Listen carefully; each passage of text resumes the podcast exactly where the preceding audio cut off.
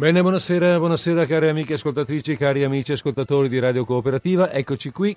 Oggi è martedì, è ancora martedì, però è il 26 oggi, oggi è il 26 novembre 2019, sono le 15.52 all'orologio di Radio Cooperativa, sta per partire in diretta Disordine Sparso.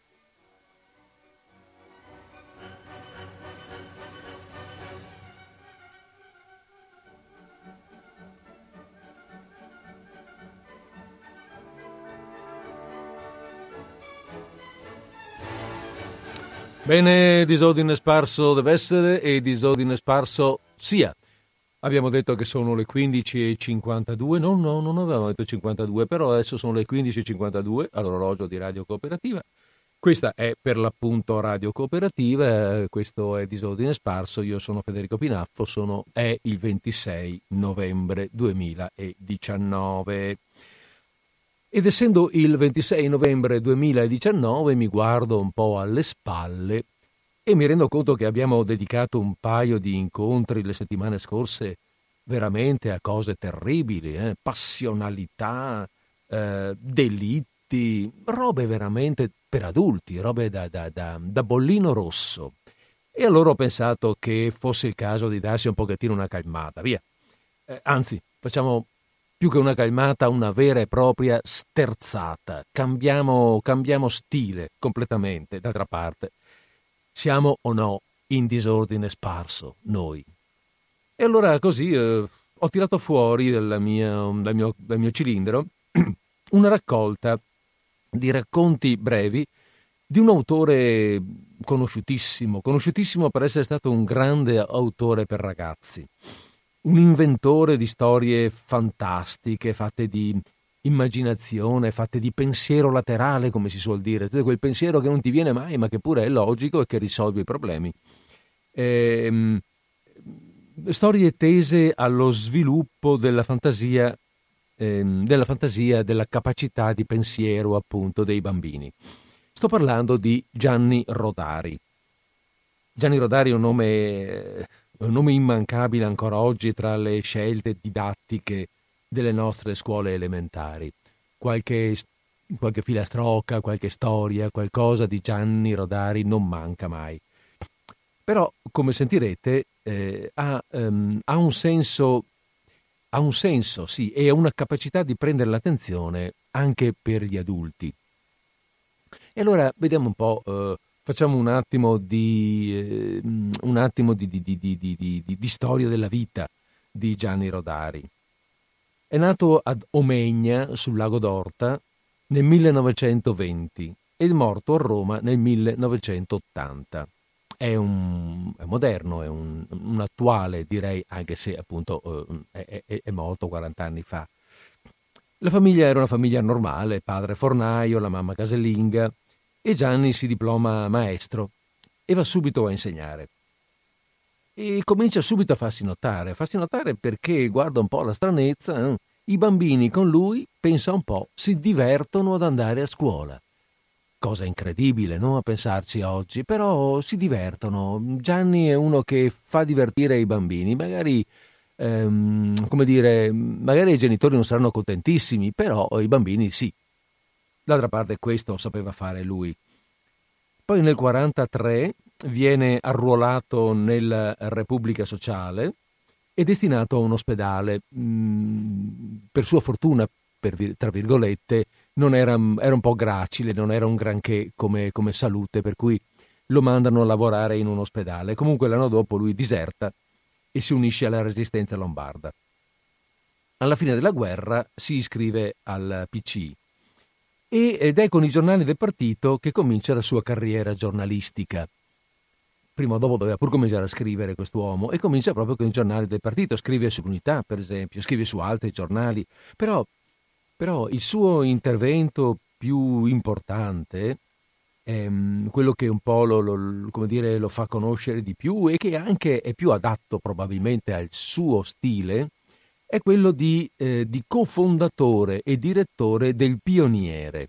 Il Pioniere era il giornalino del partito destinato ai ragazzi. Io ricordo, lo ricordo il Pioniere, lo ricordo perché insomma a quell'epoca c'ero anch'io e leggevo i giornalini. Eh, il pioniere ehm, ricordo che era messo all'indice della Chiesa Cattolica in quegli anni. Eh, per esempio, dove abitavo io, c'era fuori del, fuori del, Duomo, a Castelfranco Veneto, abitavo, fuori del Duomo era appesa una, una lista con i giornali proibiti.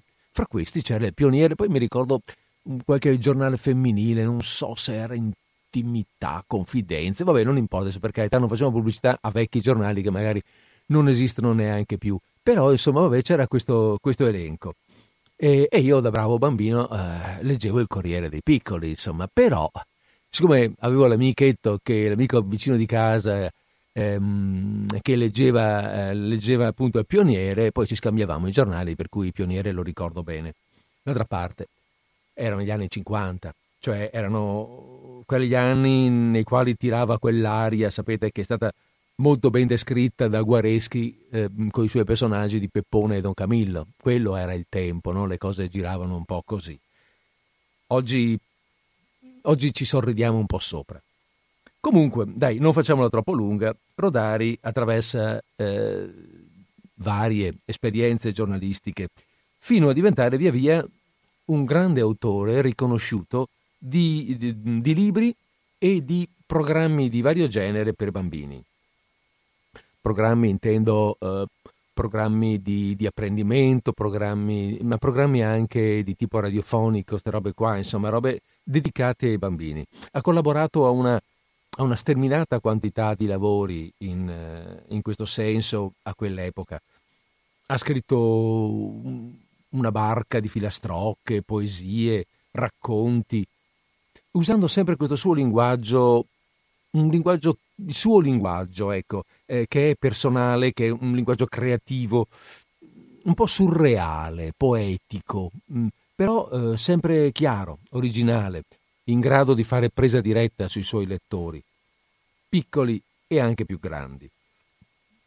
I, suoi, i testi suoi contengono messaggi di tolleranza, pacifismo, solidarietà, la sua opera, la sua opera comunque, ecco perché magari non pensiamo a cose un po' zuccherose, in realtà ehm, ebbe e ha tuttora ampia diffusione a livello internazionale, è molto tradotto, è stato ed è molto tradotto Gianni Rodari. In particolare, ecco, da ricordare, nel 1970 il premio Ander, è vincitore del premio Andersen, che è un premio eh, era perlomeno, io non ho seguito, non, ne, non conosco, ma, quindi non so se sia tuttora eh, in vigore, ma era un premio molto ambito, molto difficile da, da ottenere nell'ambito della letteratura per l'infanzia. E poi, così come curiosità, mm, c'è da ricordare anche che eh, alcuni suoi testi, testi per l'infanzia, eh, appunto delle filastrocche, filastrocche, posiole, sono state musicate e cantate da musicisti di rilievo. Intanto per dirne una, quella che mi viene in mente adesso, la celeberrima Ci vuole un fiore, che ha musicato e cantato Sergio Endrigo. Ve la ricordate, no? Adesso ne approfitto per cantare, no, cantare è una parola grossa, ma ve la vorrei ricordare, quella che diceva ehm, per fare un tavolo ci vuole un legno, per fare il legno ci vuole l'albero, per fare l'albero ci vuole il seme, per fare il seme ci vuole il frutto, per fare il frutto ci vuole il fiore, è quella lì. Quella lì.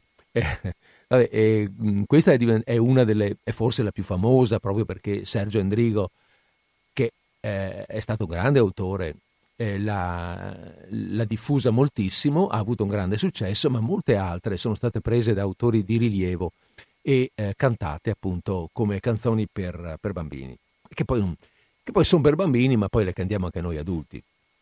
Vabbè, e allora, data questa, questa cosa, tutta questa storia che vi ho raccontato, dato il personaggio e dato che volevo dare la famosa sterzata, ho pensato di prendere una raccolta di racconti eh, e proporvene qualcuno eh, per sentire un po' cosa ne pensate anche voi. La raccolta si intitola Novelle fatte a macchina, è una delle varie raccolte di racconti di di Rodari, questa è quella che ho a casa io. Allora, mh, mm, eh, questa appunto dicevamo, dicevamo sì appunto eh, che si intitola Novelle fatte a macchina e da queste prendo queste storie che vi leggo adesso.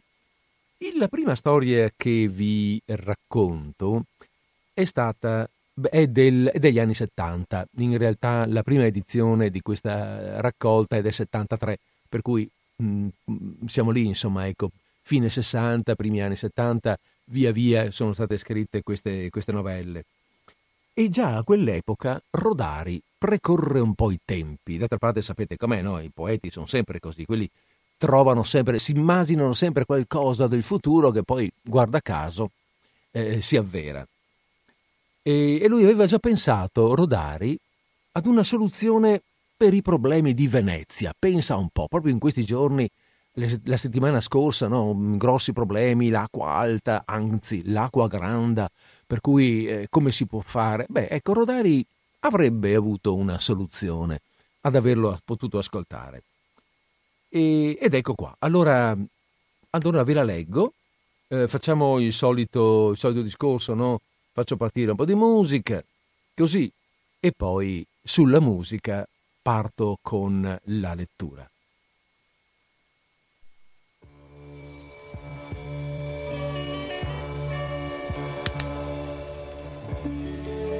The first time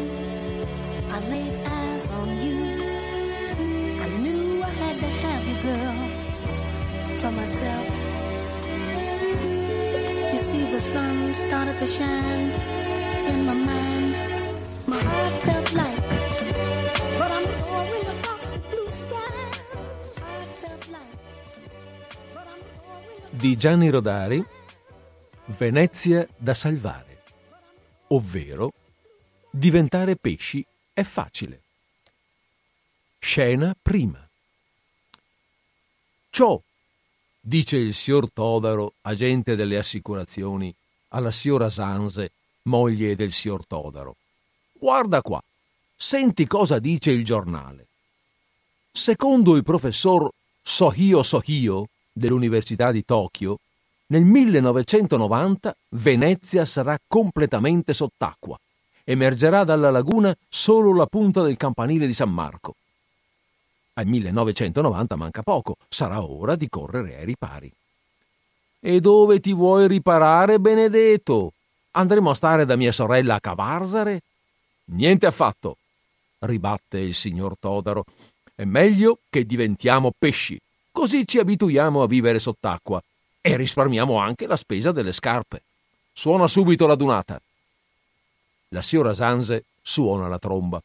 Arrivano di corsa i tre figlioletti, Beppe, Nane e Nina, che stavano a giocare in campo San Polo.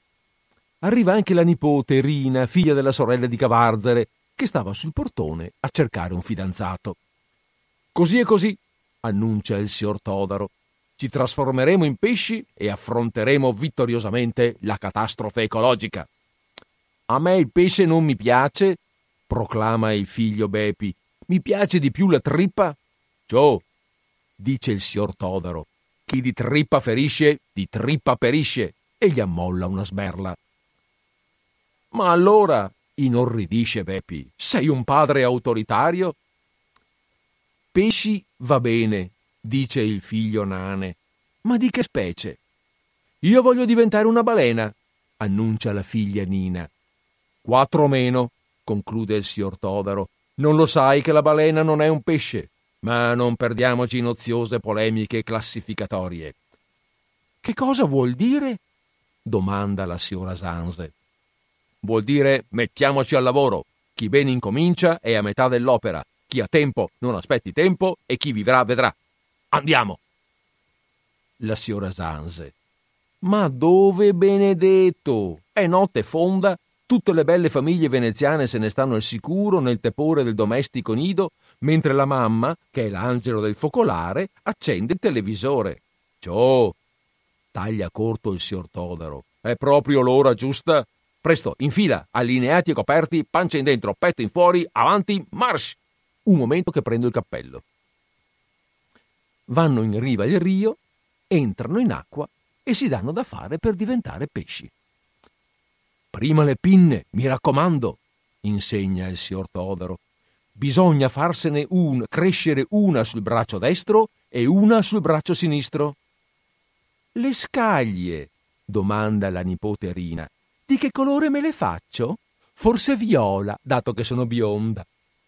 La signora Zanze vorrebbe una coda rossa, ma intanto le viene in mente un pensiero. Ciò Todaro, come faranno domani mattina i bambini ad andare a scuola? Non ti distrarre, Zanze, concentrati! Ma i bambini hanno sentito.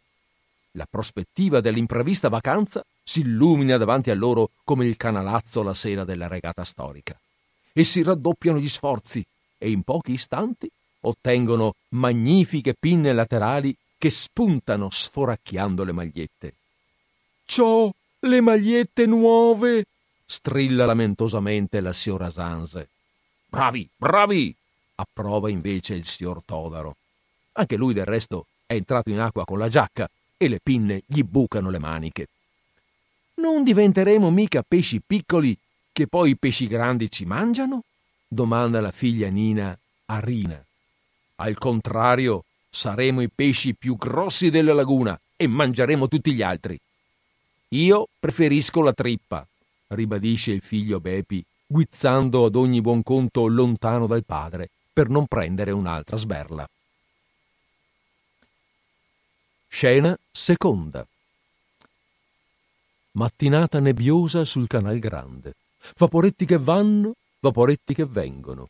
Gondole e motoscafi in ordine sparso. Paron Rocco, al comando di un barcone da carico carico di mostarda, mentre guarda in acqua, vede un grosso pesce che si leva educatamente il cappello e gli rivolge la parola. Allora, la fa o non la fa questa assicurazione? Guardi che nebbia! Se le succede un incidente, ci lascia i quattrini e la mostarda. Pensi ai suoi bambini, ciò.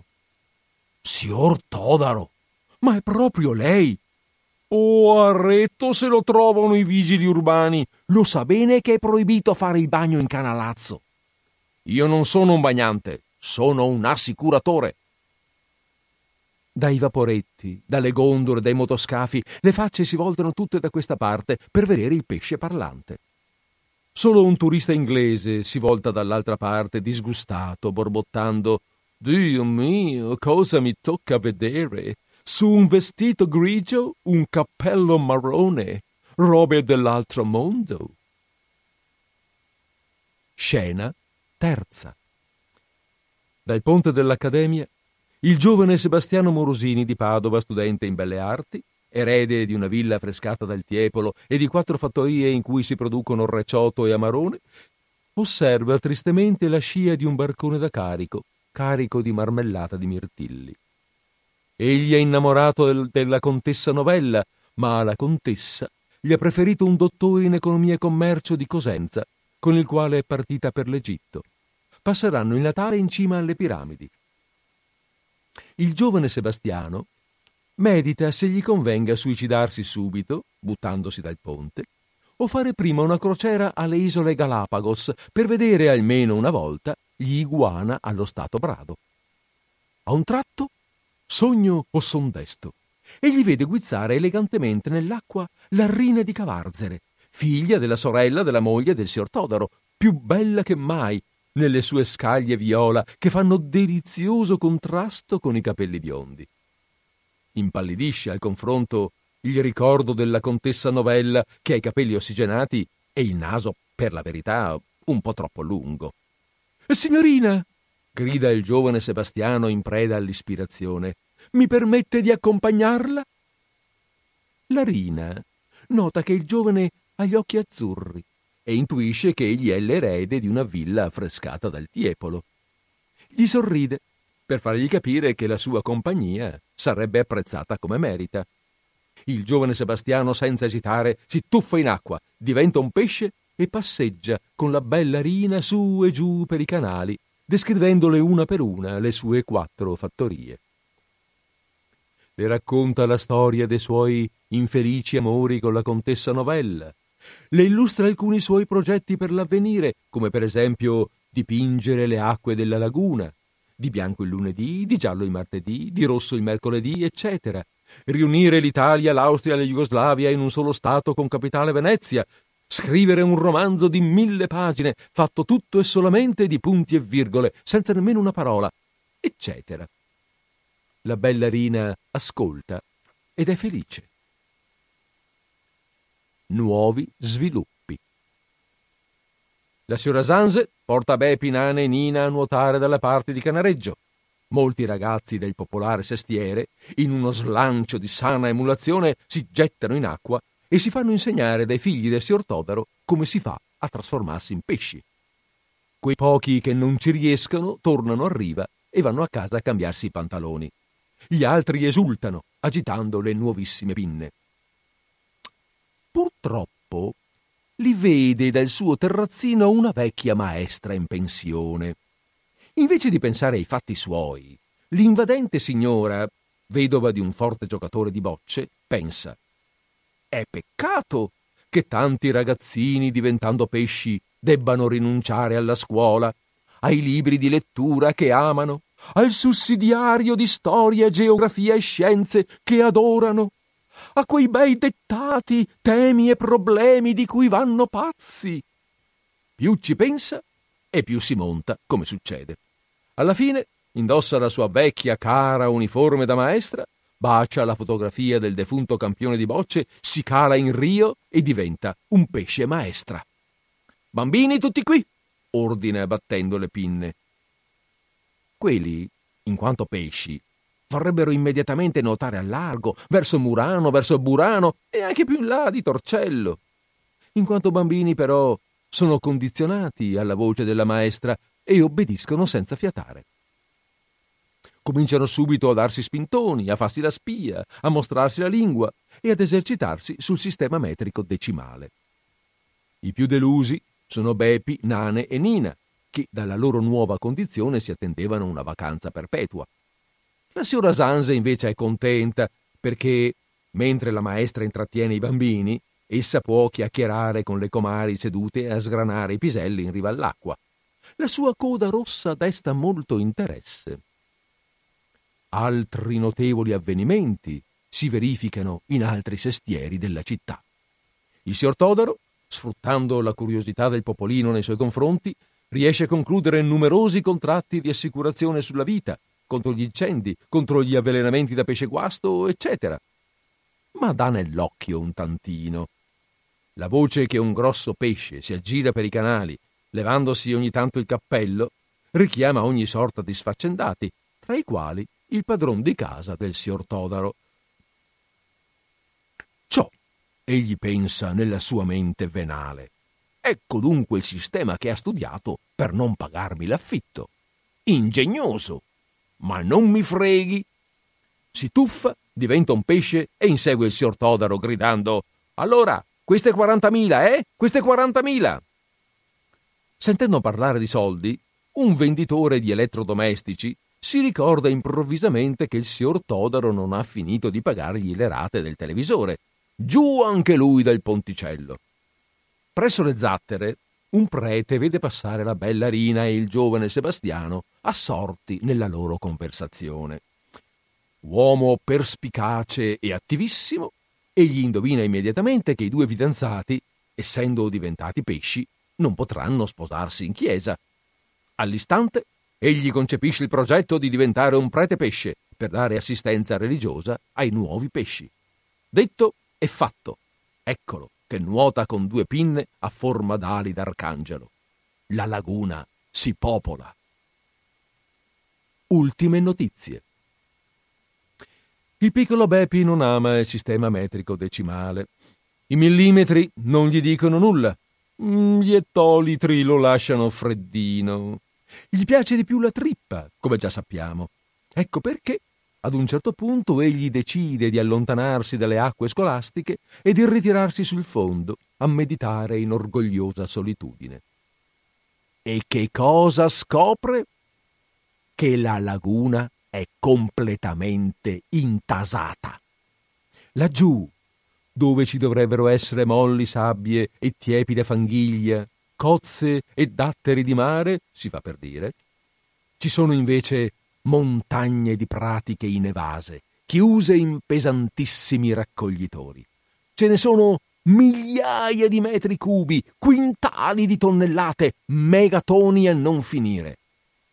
Ciò, dice Beppi, ecco i danni del sistema metrico decimale. Per forza il livello dell'acqua è tanto pericolosamente salito. Vorrei vedere il loro lavandino a buttarci tanta cartaccia.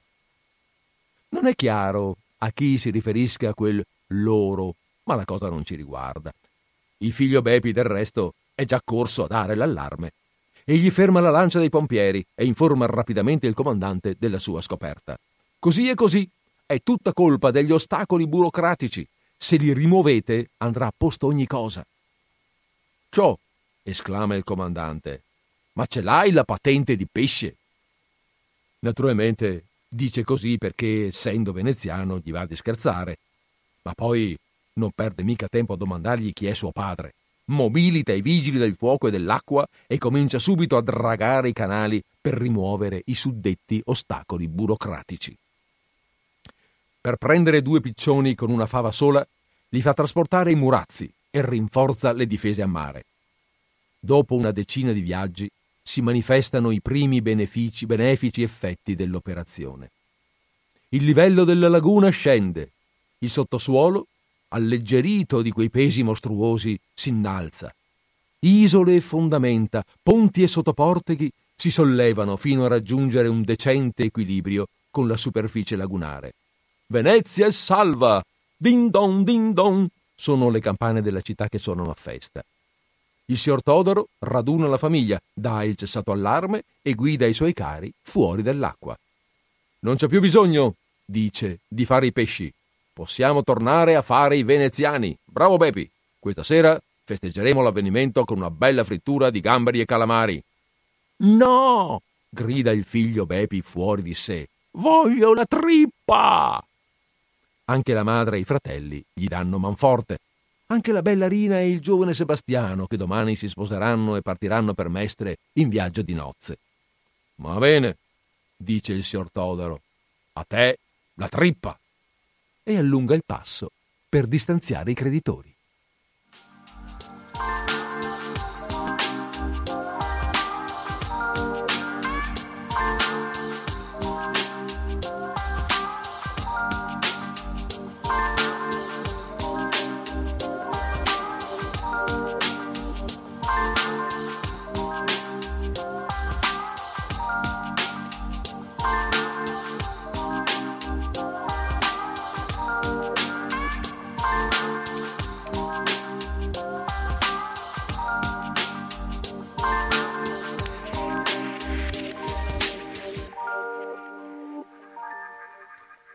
Eccoci qua.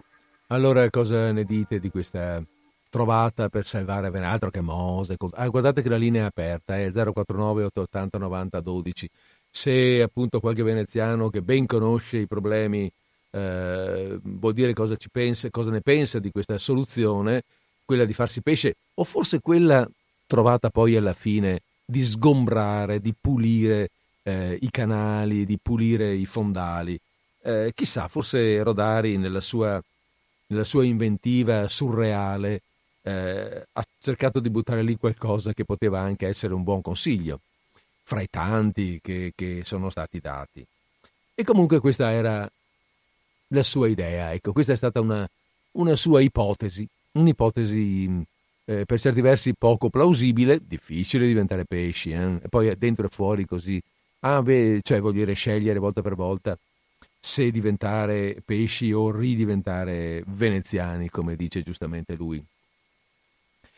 Oppure, eh, ecco, eh, questa prima ipotesi e poi hai pensato anche a un'altra ipotesi che è quella per l'appunto di liberare, liberare ripulire i fondali. C'è una telefonata e ben volentieri rispondiamo. Pronto, siamo in linea. Ciao Federico. Ciao. Sono la signora Zanze. Ah, cara da Dio. Ho ascoltato tutto, sai. Sì. Comunque una bella mm. storiella, eh? Eh, dai. Sì, sì. Raccontata con, con, molto brio, molto garbo, certo. no? Fatto, sì, sì, molto, molto, molto chic. Mm. Però io non mi sono sposata a Mestre, mi sono sposata a Noventa di Piave. e, te, e te si andai in, in coso, in gita, in uh, viaggio di nozze a Venezia invece? Eh sì, sono stata un po' assente, sai. Federico. Ah. Sono andata su in montagna a prendere un po' di aria fresca. Qua, questo periodo qua? Eh? Anche fredda, voglio dire. Sì, fredda, fredda. Ah, ecco. Eh, ma io ero al caldo. Beh, non dubito. Capito? Non dubito. Capito mi hai, no? Va bene. Così comunque niente, guarda, mm. sono storielle belle. Però sto pensando lì in Albania cosa è successo. Ah, ciò. 500-600 già feriti gravi, eh? Eh beh, e, e morti eh, non si sa quanti perché... Eh, eh, sappiamo tutti che è una bruttissima zona quella lì, no? È un disastro, un disastro. L'abbiamo disastro. sentita, l'hanno sentita anche... So, sono caduti i palazzi di 5-6 piani. Abbiamo sentito anche sulle coste italiane. Eh. Il, la, la, dire, il, sisma è stato sentito anche sulle coste italiane, per dire eh sì, è una sì, zona... Sì, anche, anche, a Trieste, sì, sì. È una zona Comunque sia, terribile. è stato la prima di 6,8 alle 2 qualcosa loro, noi siamo avanti di un'ora, no? Siamo al 3. Mm-hmm. Io ero che ascoltavo la radio, insomma. Ah. Perché io ascolto due radio alla notte. Eh. Ascolto zapping e anche cooperativa. Mamma mia. È, è così, non dormo e, Ah. e insomma, insomma eh, a mezzogiorno là c'era già 13 morti e sotto, sotto le macerie chiamano acqua, acqua, acqua. Adesso partiti- sono partiti tutti da Italia, Sì, da sì. lì. Sì, sì, abbiamo, abbiamo sentito, abbiamo Eh, sentito. male, va che-. Va bene. ma- Mm. Va bene, ciao Va bene. Federico. Grazie. Ciao, grazie Ciao, a te. ciao, dai, grazie, ciao, arrivederci. ciao. Eh sì, queste sono le cose che ci raccontano i giornali radio, per cui non le stiamo a raccontare anche noi, voglio dire. Va bene, dai. E così eh, passiamo a... beh, andiamo avanti, noi andiamo avanti sul nostro- sulla, nostra, sulla nostra storia. Abbiamo deciso che questa- questo pomeriggio lo dedichiamo a questo autore e quindi andiamo avanti con... Avete qualche mm, nipotino là in giro, qualche bambino che magari che magari adesso gli raccontiamo un'altra grande storia, una storia più, come dire, maschile questa qua, una storia del, del gioco del calcio. Quello, eh, sì, beh, dire il gioco del calcio, quindi quello, quello seguito da- da- dagli uomini, no? Eh, da un bel pezzo. Ecco, all'epoca, sto pensando, all'epoca in cui venivano scritte queste storie, probabilmente, e io non vorrei sbagliare, ma mi sembra che fosse anche l'epoca in cui Rita Pavone cantava la partita di pallone. Chissà perché, chissà, chissà, ehm, no. Perché? Perché la domenica mi lasci sempre sola per andare a vedere la partita di pallone, eh, chissà, chissà, se mi dice una bugia la verità. Ve la ricordate questa? Sì, ve la ricordate. Va bene.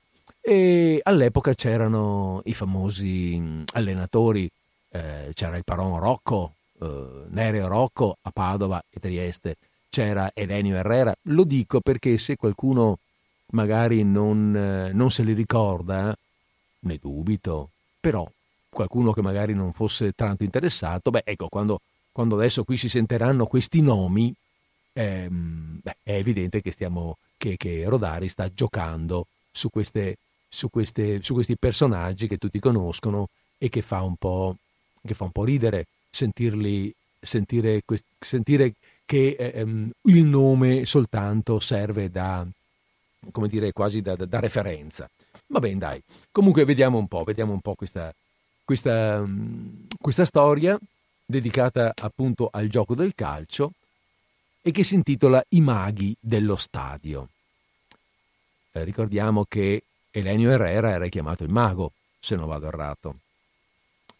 Ovvero, c'è anche un sottotitolo, Il Barbarano contro l'Inghilprussia. Mm, Vediamo un po'.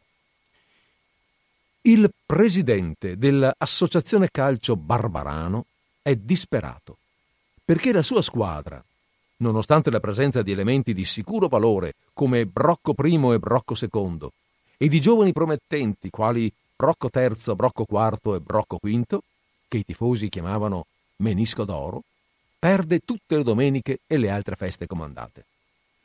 Dopo essersi consigliato con i suoi consiglieri, ciambellani e maggiordomi, egli lancia un bando nel reame. Darò, dice il bando che tutti i giornali pubblicano in prima pagina, mia figlia in sposa e il castello di Santa Pupa in dono a chi salverà il barbarano dalla retrocessione. Il giorno dopo si presentano molti giovani di belle speranze, alcuni già segretamente innamorati di Lauretta, la splendida figlia del presidente, che è alta 1,75 ha gli occhi verdi, studia per campionessa olimpionica e impara a suonare il giradischi. Essi conoscono numerosi sistemi infallibili per far vincere il Barbarano. Per esempio, comprare Riva, Rivera, Netzer e Beckenbauer, regalare funghi velenosi agli avversari, offrire all'arbitro una riserva di caccia al cinghiale. Ma per comprare Beckenbauer bisogna prima studiare il tedesco. È una complicazione. Tutti quei sistemi sono poco pratici. Verso sera, buono ultimo, si presenta un certo Rocco di Pisciarelli, conosciuto più che altro come commerciante in pelli di coniglio. Per prima cosa, egli chiede in visione la fotografia di Lauretta, la studia bene e si mostra abbastanza soddisfatto. Quali referenze calcistiche avete? gli domanda il presidente. Beh, come secondo nome faccio Elenio, dice Rocco. Questa è già una raccomandazione. E poi? Facciamo una cosa, propone Rocco. Domenica prossima alla partita mi mettete in panchina vicino al vecchio allenatore e se il risultato vi piacerà, ne riparleremo in presenza di testimoni. Ci sto, dice il presidente. La domenica, in occasione dell'incontro con il Formello Football Club, che gioca in maglia bianca a strisce bianche, Rocco entra in campo e si va a sedere accanto al vecchio allenatore, un uomo deluso dalla vita e dal campionato, triste come una canzone senza parole, che spande intorno a sé un profumo di crisantemi appassiti. L'arbitro dà il fischio d'inizio come se niente fosse e in 15 minuti il Formello segna tre reti più altre nove annullate per fuorigioco. Durante l'intervallo, Rocco va negli spogliatoi, passa da un giocatore all'altro e a tutti dice paroline nell'orecchio. Il presidente, dopo di lui, fa il giro dei giocatori e domanda Che cosa vi ha detto? A me ha detto 3 per 9 27, rivela Brocco 1. A me 6 per 4 24, confida Brocco II. Le tabelline le sa, osserva il presidente meditabondo. Staremo a vedere. Riprende il gioco. Passo minuto e Brocco I segna di testa. Due minuti dopo segna Brocco II di sinistro. Segnano di destro, successivamente, Brocco III, Brocco IV e Brocco V, che i tifosi chiamano menisco d'oro. Brocco VI segna di ginocchio, Brocco VII segna con le tonsille. Il Barbarano vince per 12 a 3. Il presidente sviene per l'emozione e non si accorge nemmeno che i tifosi lo portano in trionfo, perciò non ne ricava il minimo profitto. Quando rinviene, manda a chiamare Rocco, che stava risalendo sul motorino per tornare a Pisciarelli e lo assume come nuovo allenatore. Quello vecchio va in esilio a Oporto, in Portogallo. E ora, fa il presidente, me lo dici il tuo segreto?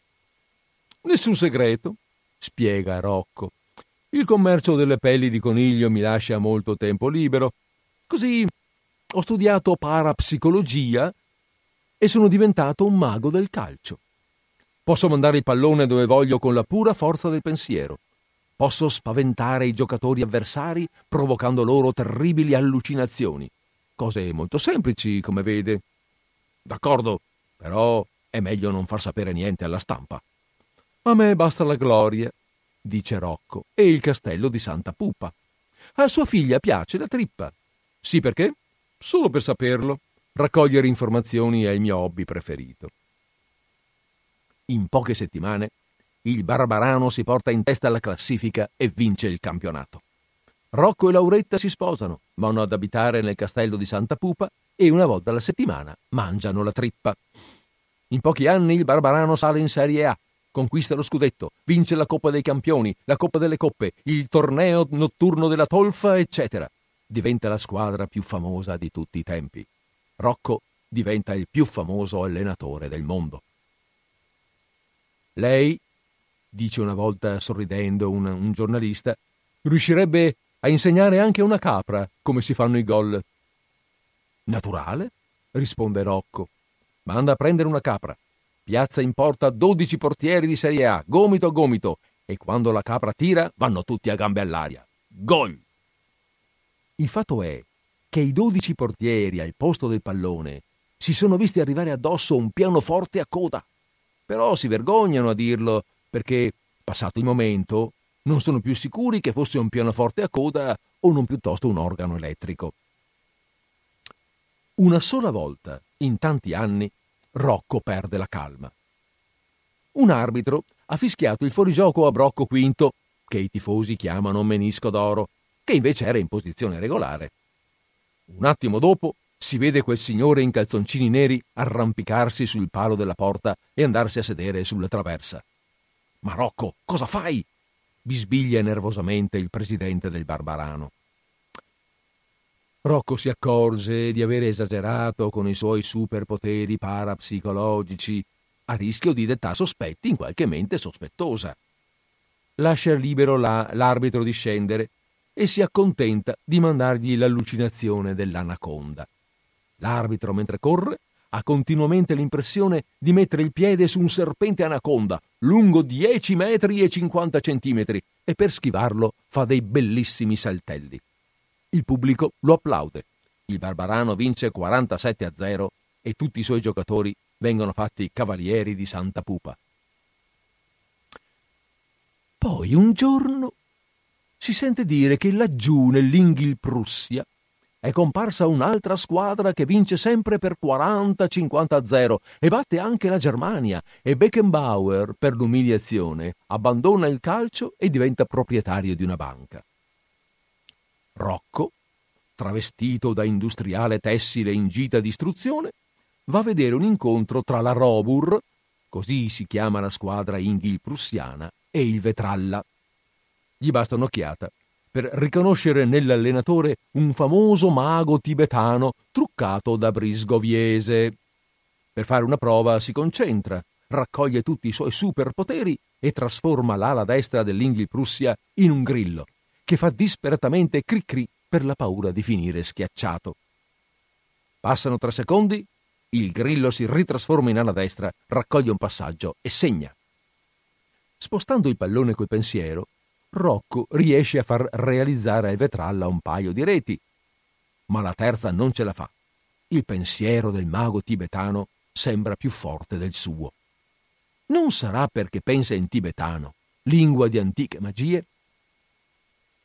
A Rocco per la preoccupazione spunta un orzaiolo. Egli sa che un giorno o l'altro, o forse anche prima, le due migliori squadre del mondo dovranno incontrarsi. Per prepararsi, Rocco si mette a studiare il tibetano. In tre giorni e tre notti impara a memoria 40.000 vocaboli e decide che bastano. Per essere veramente pronto a tutto, impara anche il cinese, l'indostano e una decina di dialetti bantù. Ed ecco il giorno della super partita. Si gioca all'Olimpico di Roma. Collegamenti radiovisivi con 118 paesi, presenti 20.000 giornalisti, molti dei quali con la signora e la cognatina. Sulle tribune non si contano i ministri, gli arcivescovi, i commercianti di pelli di coniglio, i nobili decaduti, i ladri in libertà provvisoria, i laureati, i calvi, i mancini. I due allenatori, prima di dirigersi verso le rispettive panchine, si stringono le mani e dicono vinca il migliore in aramaico per non lasciar capire i loro veri sentimenti. Al momento della stretta, le dita del mago tibetano si trasformano in vipera dal, mos- dal morso mortale Rocco risponde immediatamente trasformando le proprie dita in porcospini, grandi mangiatori di vipere. Naturalmente nessuno ha notato nulla. I fotografi scattano fotografie senza sospetto alcuno. Subito dopo il fischio dell'arbitro, Rocco manda in campo una mandria di dinosauri, ma gli ingli prussiani, istruiti dal loro mago, non fanno una piega. Fuori le piovere giganti! ordina mentalmente Robur Rocco. Invisibili agli occhi di tutti, ma non a quelli dei giocatori della Robur, scendono in, sul terreno undici piovere giganti, una a testa. Hanno tentacoli lunghi 24 metri, con i quali potrebbero stritolare una balena, trascinare sott'acqua un transatlantico e tagliare a fettine, come meriterebbe, un sommergibile atomico. Ma i giocatori inghilprussiani, addestrati dal loro mago, mostrano loro la lingua e le piovre, offesissime, si ritirano nel nulla. In quel momento Rocco I ha una visione. Gli appare Biancaneve che gli domanda Scusi, ha visto i miei sette nanetti? Brocco I, meravigliatissimo, perde tempo a risponderle eh, No, signorina, mi dispiace. però guardi che qui non si può stare. È in corso la partita del millennio. Cosa mi dici mai? E io che non ne sapevo niente, fa Biancaneve. Allora sia bravo. Mi spieghi perché tutti prendono a calci quella povera palla che non ha fatto male a nessuno? Mentre Brocco I chiacchiera con la ragazza, gli Inghil prussiani gli soffiano il pallone e organizzano una irresistibile discesa verso la porta del Barbarano. Il portiere si prepara a parare, ma ecco che gli passa davanti Cenerentola, di corsa, tutta affannata. Signorina, le grida il portiere, guardi che ha perso una scarpa. Fa niente, risponde Cenerentola, ne ho un'altra. E intanto il centravanti inglil prussiano spara una cannonata che sfonderebbe le mura di Viterbo. Per fortuna, facendo appello a tutte le sue risorse, Rocco riesce a deviare mentalmente il tiro e a farlo battere sulla traversa. Questa è dunque la tua tattica, pensa Rocco, rivolgendosi mentalmente al mago tibetano. Benissimo, ti risponderò favola per favola. Un attimo dopo, gli inghil prussiani vedono entrare in campo Capuccetto Rosso inseguita del lupo cattivo e non possono fare a meno, per cavalleria, di prendere le parti della povera bambina e di dare la caccia al lupo. Il Barbarano ne approfitta e segna 1 a 0.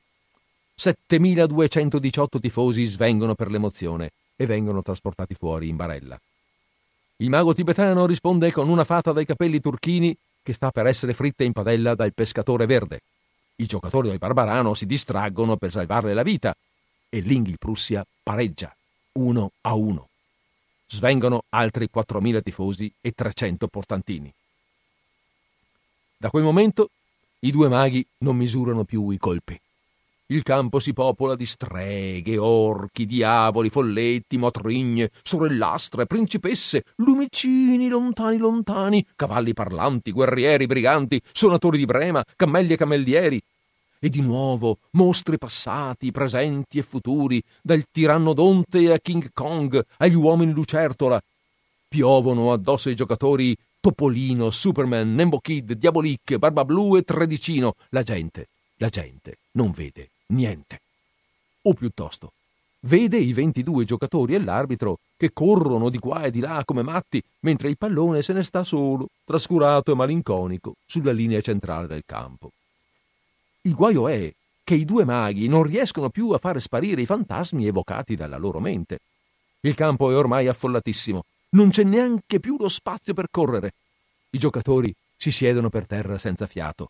Il pubblico fischia.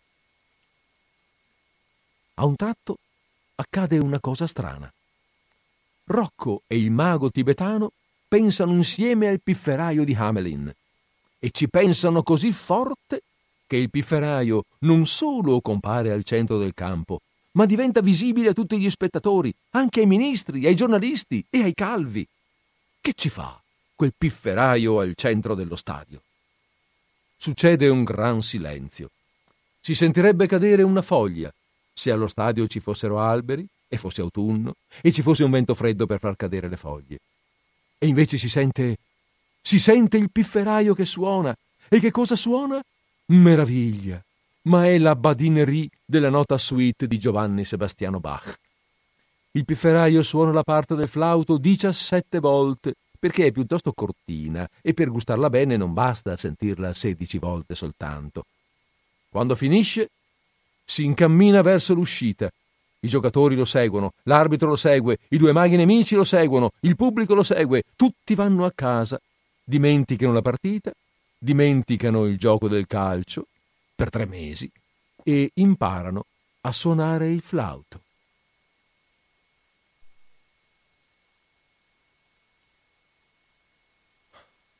Allora vi leggo la prossima, il prossimo racconto. Il prossimo, il prossimo racconto che è questo qui che si intitola La bambola a transistor.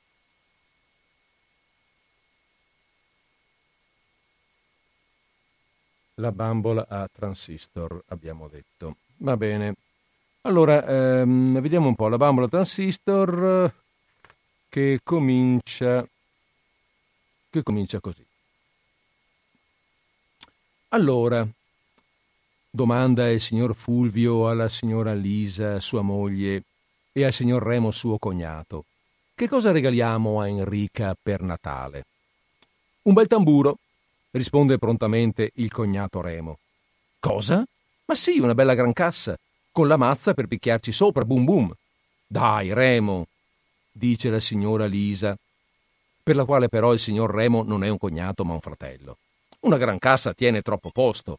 E poi, chissà cosa direbbe la moglie del macellaio. C'è una telefonata, voglio un attimo rispondere perché c'è... Eh, sì, pronto? Siamo, siamo in linea? Sì, buonasera. Buonasera?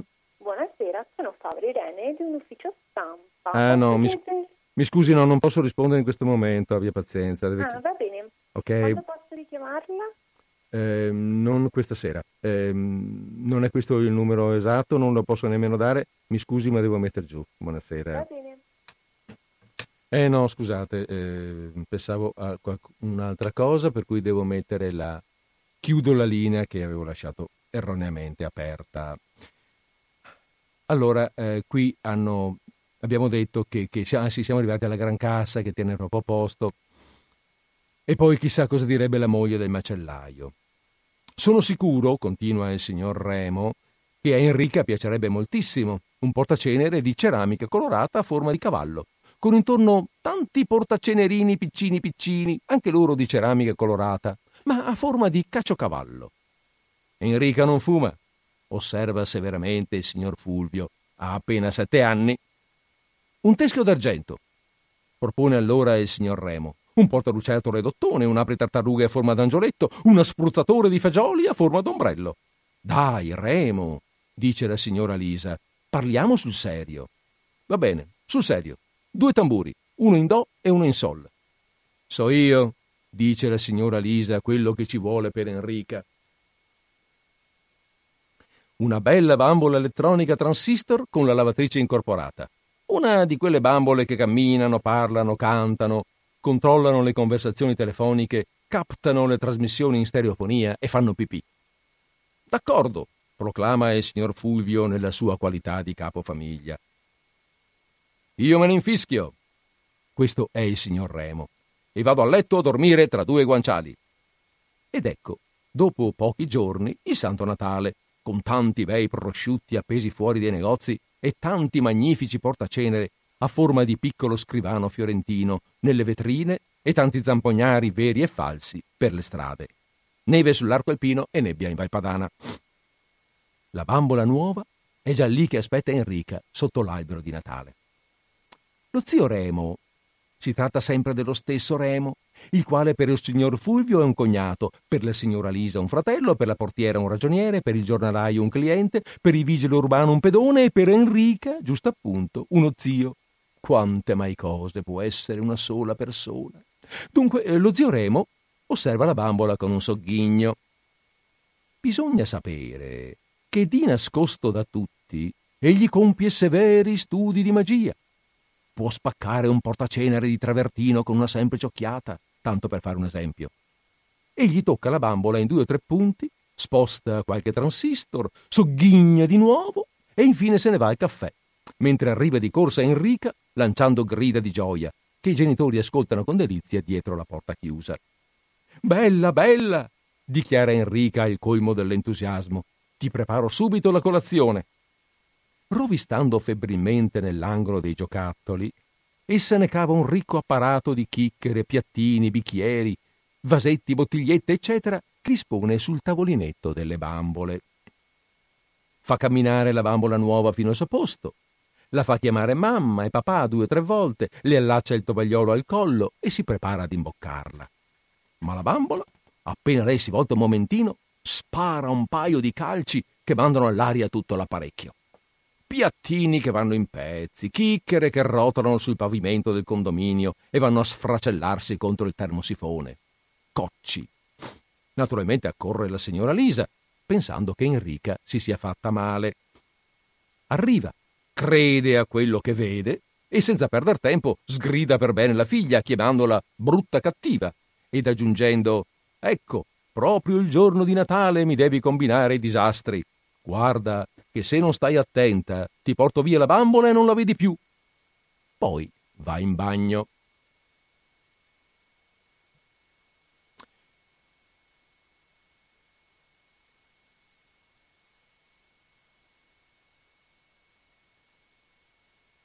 Enrica, rimasta sola, acchiappa la bambola, le dà un paio di sculacciate, la chiama brutta cattiva e la rimprovera di combinare disastri proprio il giorno di Natale. Guarda che se non fai la brava, ti chiudo nell'armadio e non esci più. Perché? domanda la bambola. Perché hai rotto i piattini? Mm, non mi piace giocare con quelle cretinate lì, dichiara la bambola. Fammi giocare con le automobiline. Te le do io, le automobiline, annuncia Enrica, e le rilascia altri sculaccioni. La bambola non si impressiona e le tira i capelli. Ai, ma perché mi picchi? Legittima difesa, dice la bambola. Sei tu che mi hai insegnato a picchiare picchiandomi per la prima. Io non avrei saputo come fare. Beh, dice Enrica per sviare il discorso, giocheremo alla scuola. Io ero la maestra e tu la scolara. Questo era il quaderno. Tu sbagliavi tutto il dettato e io ti mettevo quattro. Cosa c'entra il numero quattro? C'entra sì. È così che fa la maestra a scuola. A chi fa bene dieci e a chi fa male quattro. Perché? Perché così si impara. Mi fai ridere. Io? Naturale, dice la bambola. Rifletti. Ci sai andare in bicicletta? Certo. E quando stavi imparando e cascavi, ti davano un quattro oppure ti mettevano un cerotto? Enrica tace, perplessa. La bambola incalza. Pensaci un momento su. Quando imparavi a camminare e facevi un capitombolo, forse la mamma ti scriveva quattro sul sedere? No, ma a camminare hai imparato lo stesso.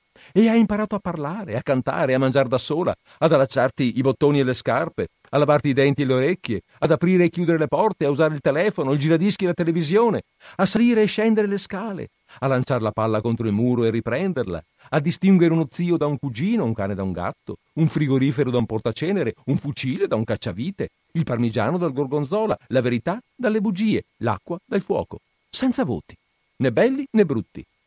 Giusto? Enrica lascia cadere il punto interrogativo e propone Allora ti lavo la testa. Sei matta, il giorno di Natale. Ma io mi ci diverto a lavarti la testa. Tu ti ci diverti, ma a me mi va il sapone negli occhi. Insomma, sei la mia bambola e con te posso fare quello che voglio, capito? Questo capito fa parte del vocabolario del signor Fulvio. Anche la signora Lisa qualche volta conclude i suoi discorsi con un bel capito. Adesso tocca a lei, a Enrica, far valere la propria autorità padronale. Ma la bambola, a quanto pare, se ne infischia.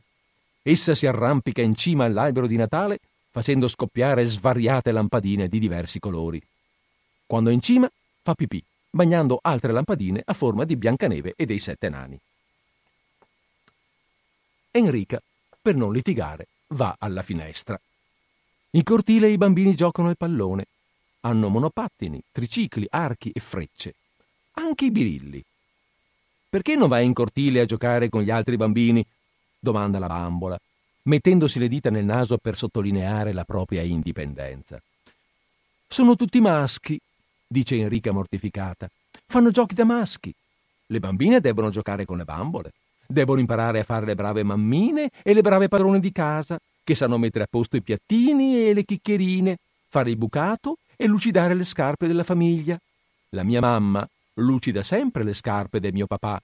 Gliele lucida di sopra e di sotto. Poveretto. Chi? Il tuo papà?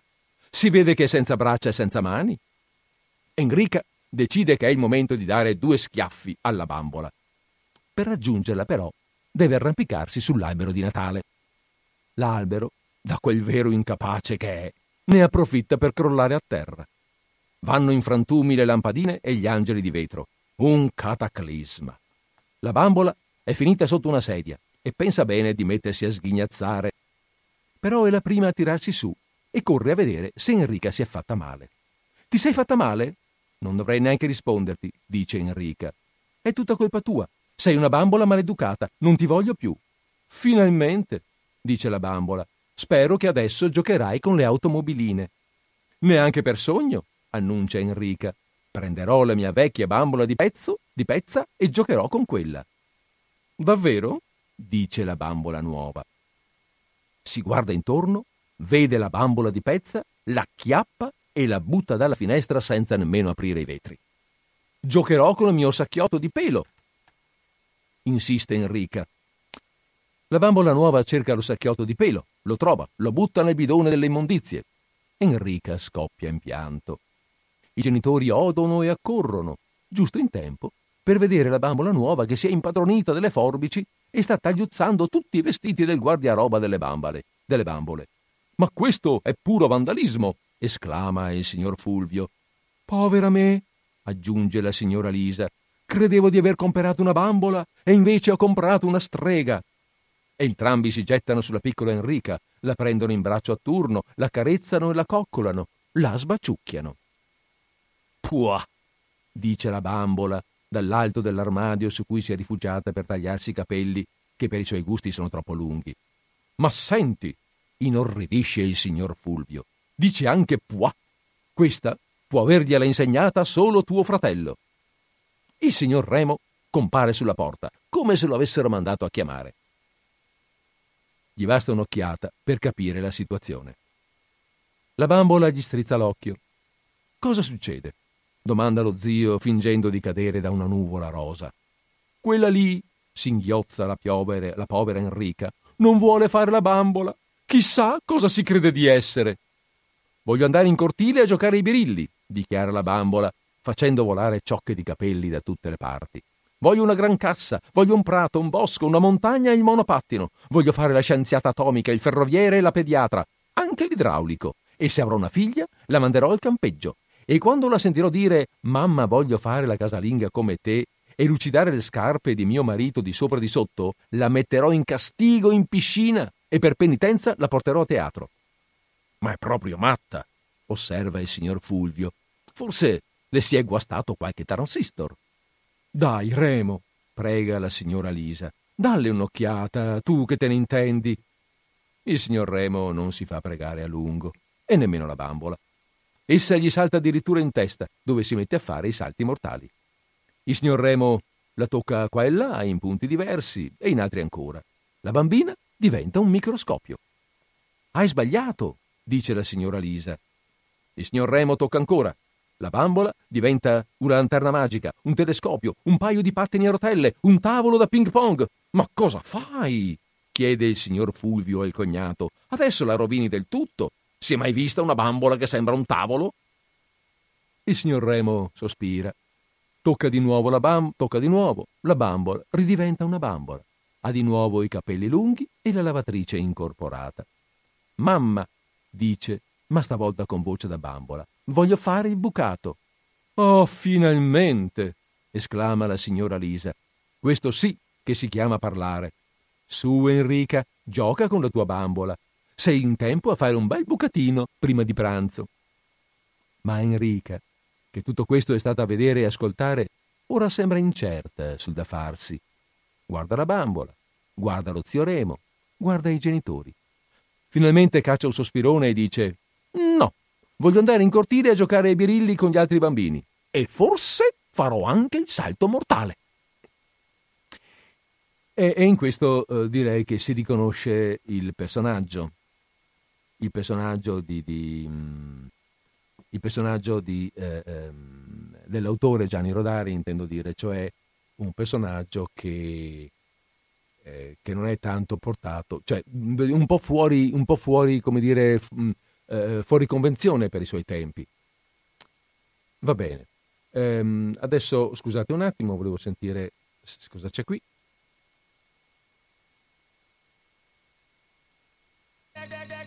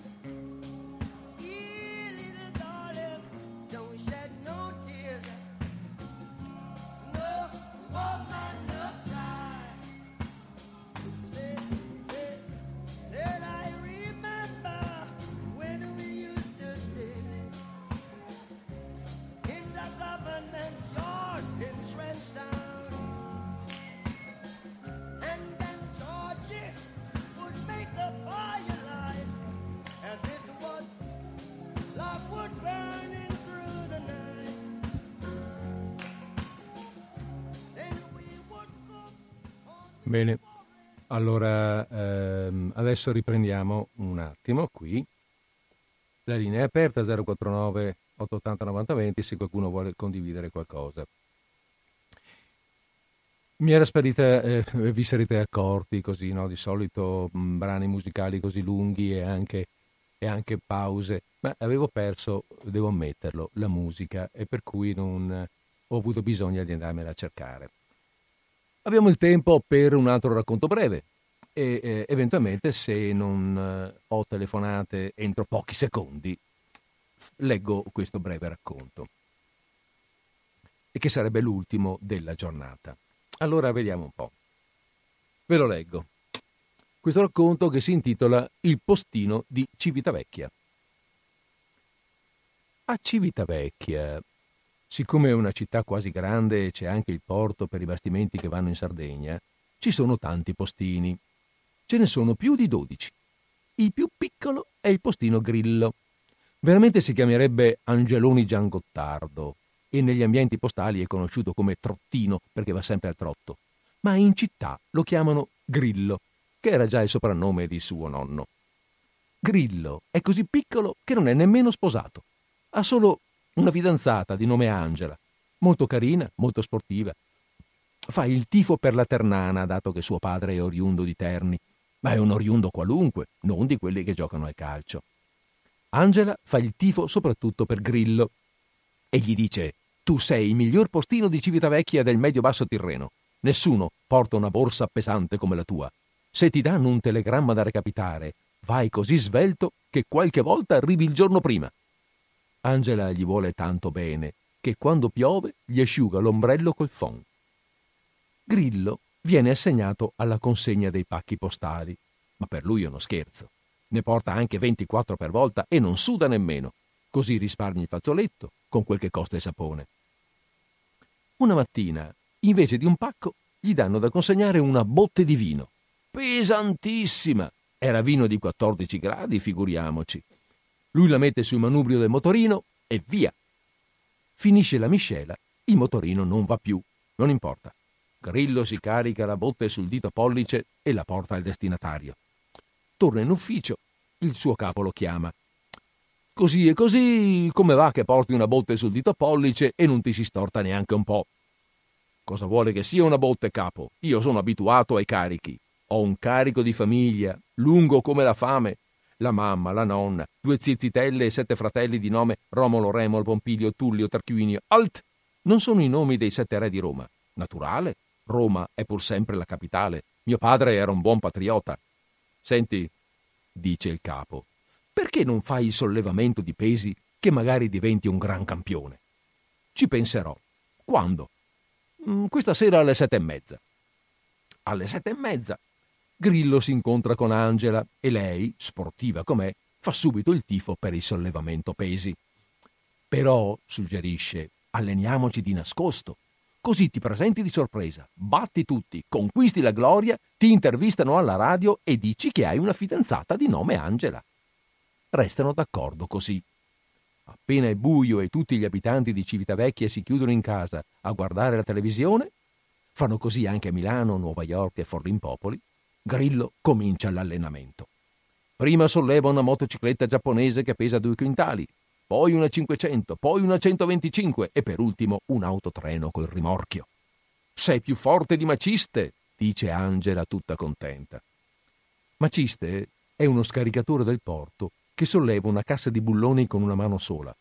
Però non ha la nonna a carico e ha solo due fratelli, così non è tanto allenato. La mattina dopo il capo chiama Grillo nel suo ufficio. Ci hai pensato? Sì, dalle 19.30 alle 11.45. Però per un po' di tempo voglio fare l'allenamento segreto. Se viene stasera a mezzanotte, le faccio vedere. A mezzanotte veramente ci si vede poco. La mia fidanzata porterà una lampadina tascabile. A mezzanotte vanno al porto, prendono una barchetta. Angela insiste che rema lei per far risparmiare forze a Grillo. Il capo borbotta: Non andremo mica a cercare balene da sollevare, eh? Grillo si mette il costume da bagno, scende in acqua, si avvicina a una nave da carico battente bandiera turca. 1500 tonnellate di stazza. Dice: Oh, oh perché sia tutto regolare e solleva il bastimento finché si vede l'elica. A bordo qualcuno grida un paio di parole turche, ma Grillo, non conoscendo quella lingua, non risponde. Ha visto, signor capo? disse Angela, spegnendo la lampadina tascabile. Il capo, per l'entusiasmo, si tuffa in acqua vestito, abbraccia Grillo e lo fa quasi affogare.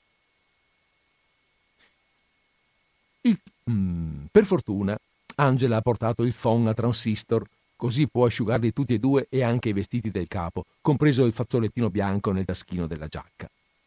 Tu sarai la gloria delle poste e telegrafi, dice il capo. Ma mi raccomando, acqua in bocca! Nessuno deve sapere nulla, fino al giorno della sorpresa e del trionfo. Così ti intervistano alla radio, ti domandano chi ti ha scoperto e tu rispondi il mio capo, il dottor Tale. E dice anche che ha la fidanzata che si chiama Angela. Aggiunge Angela. Posso dirlo? domanda Grillo rispettosamente al capo. Naturale che puoi dirlo, risponde Angela. La notte seguente vanno a Roma, fingendo di andare a Viterbo per fare un altro allenamento segreto. Grillo solleva il Colosseo, strappandolo dalle sue fondamenta. Poi lo rimette a posto con cura. Troppo in fretta, critica il capo. Quasi quasi non ho fatto in tempo a vedere. Tu fai tutto troppo svelto. E beh, capo, bisogna essere svelti per forza quando si ha la mamma, la nonna, due zie zitelle e sette fratelli a carico. E inoltre, aggiunge Angela, si ha l'intenzione di sposarsi.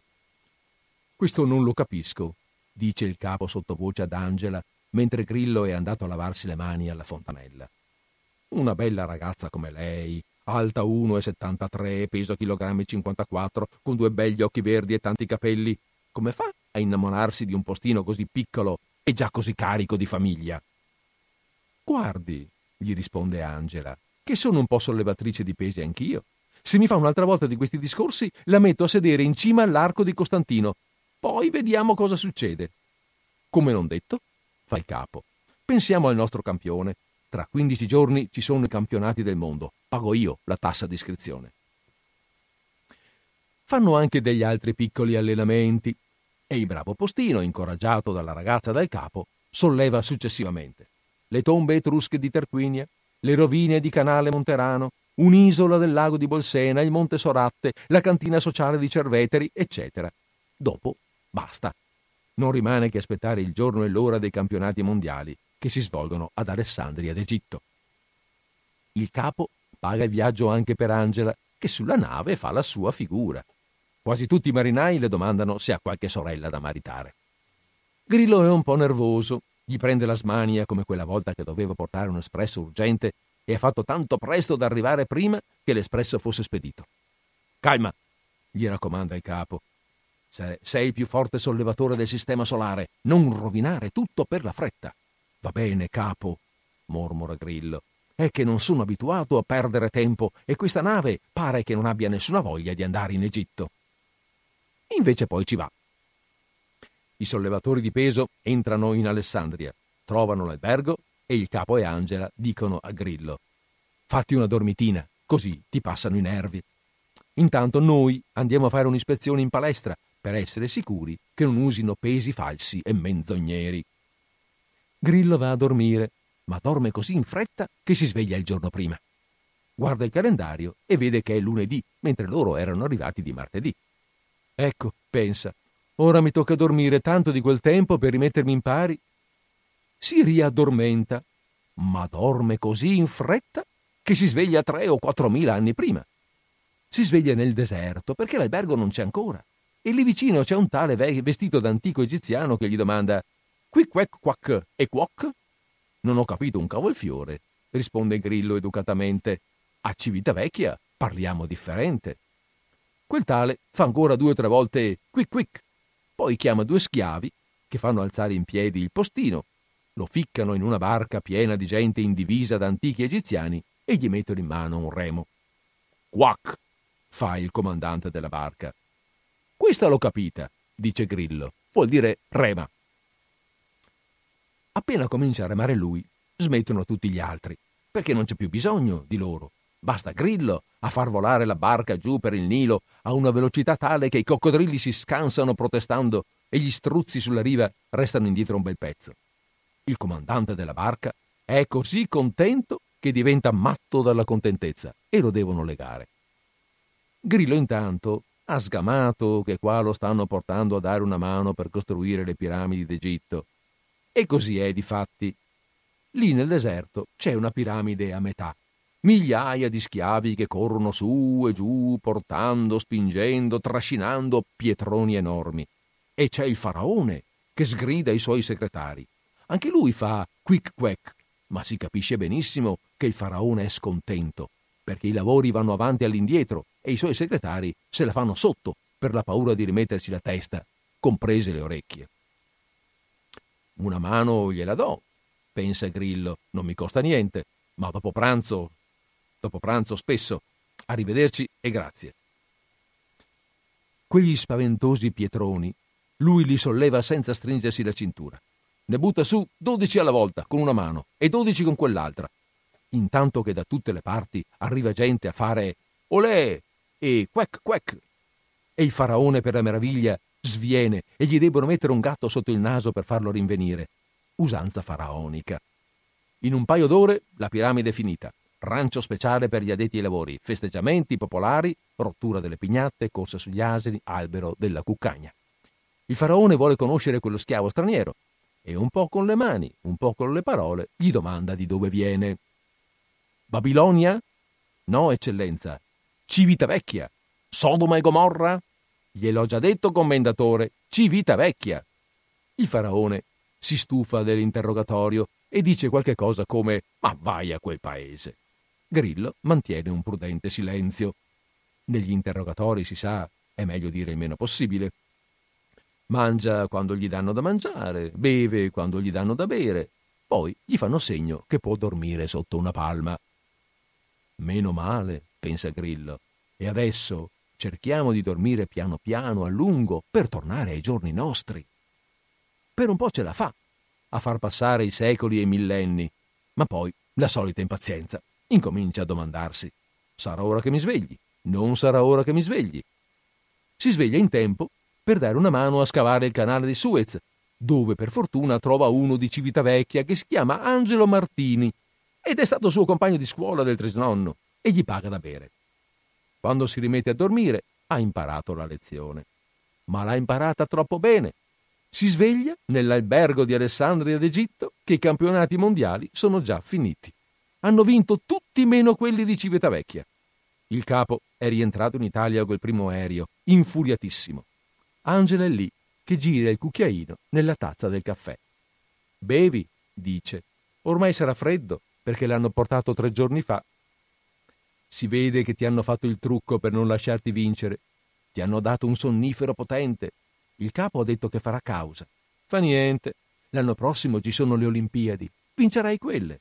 No, dice Grillo. Non voglio più vincere niente. Col carico di famiglia che mi trovo, è inutile che vada in giro per l'universo a sollevare altri carichi. Allora a me non mi sposi più, ti sposo subito, anche la settimana passata. No, a me basta domani. Prima di andare a Civitavecchia a sposarsi, però, fanno un bel viaggetto fino alle piramidi. Grillo riconosce subito quella che ha fatto lui con le sue mani poste telegrafoniche, però non dice nulla. I grandi campioni sono modesti. I più grandi campioni sono i più modesti di tutti, così modesti che il loro nome non lo sa nessuno.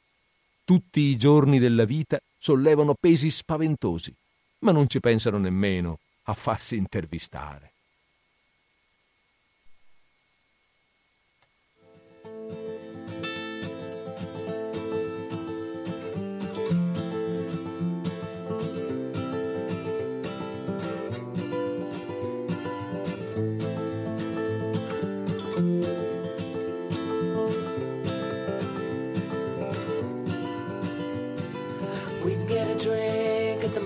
Tree.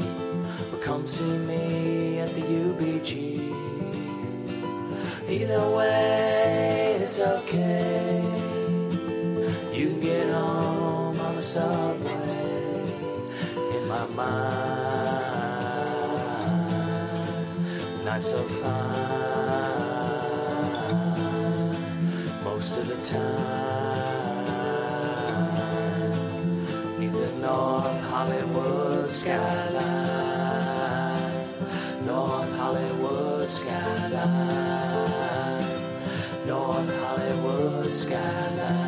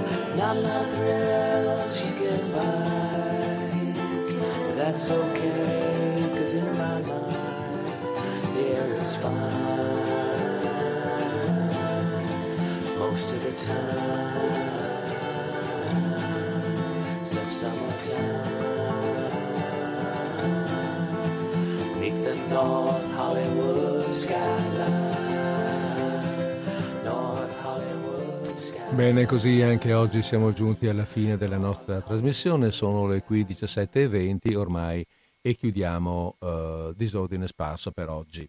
Chiudiamo Disordine Sparso, eh, vi, do, vi, informo però che ecco, eh, martedì prossimo con ogni probabilità ho un impegno per cui mh, cercherò, cercherò, di liberarmi ma non sono sicuro, può darsi che eh, anziché essere in diretta siamo in differita. Vabbè, comunque io vi do appuntamento al prossimo martedì in cui ci sentiremo e vi auguro comunque eh, una buona conclusione di giornata e di settimana.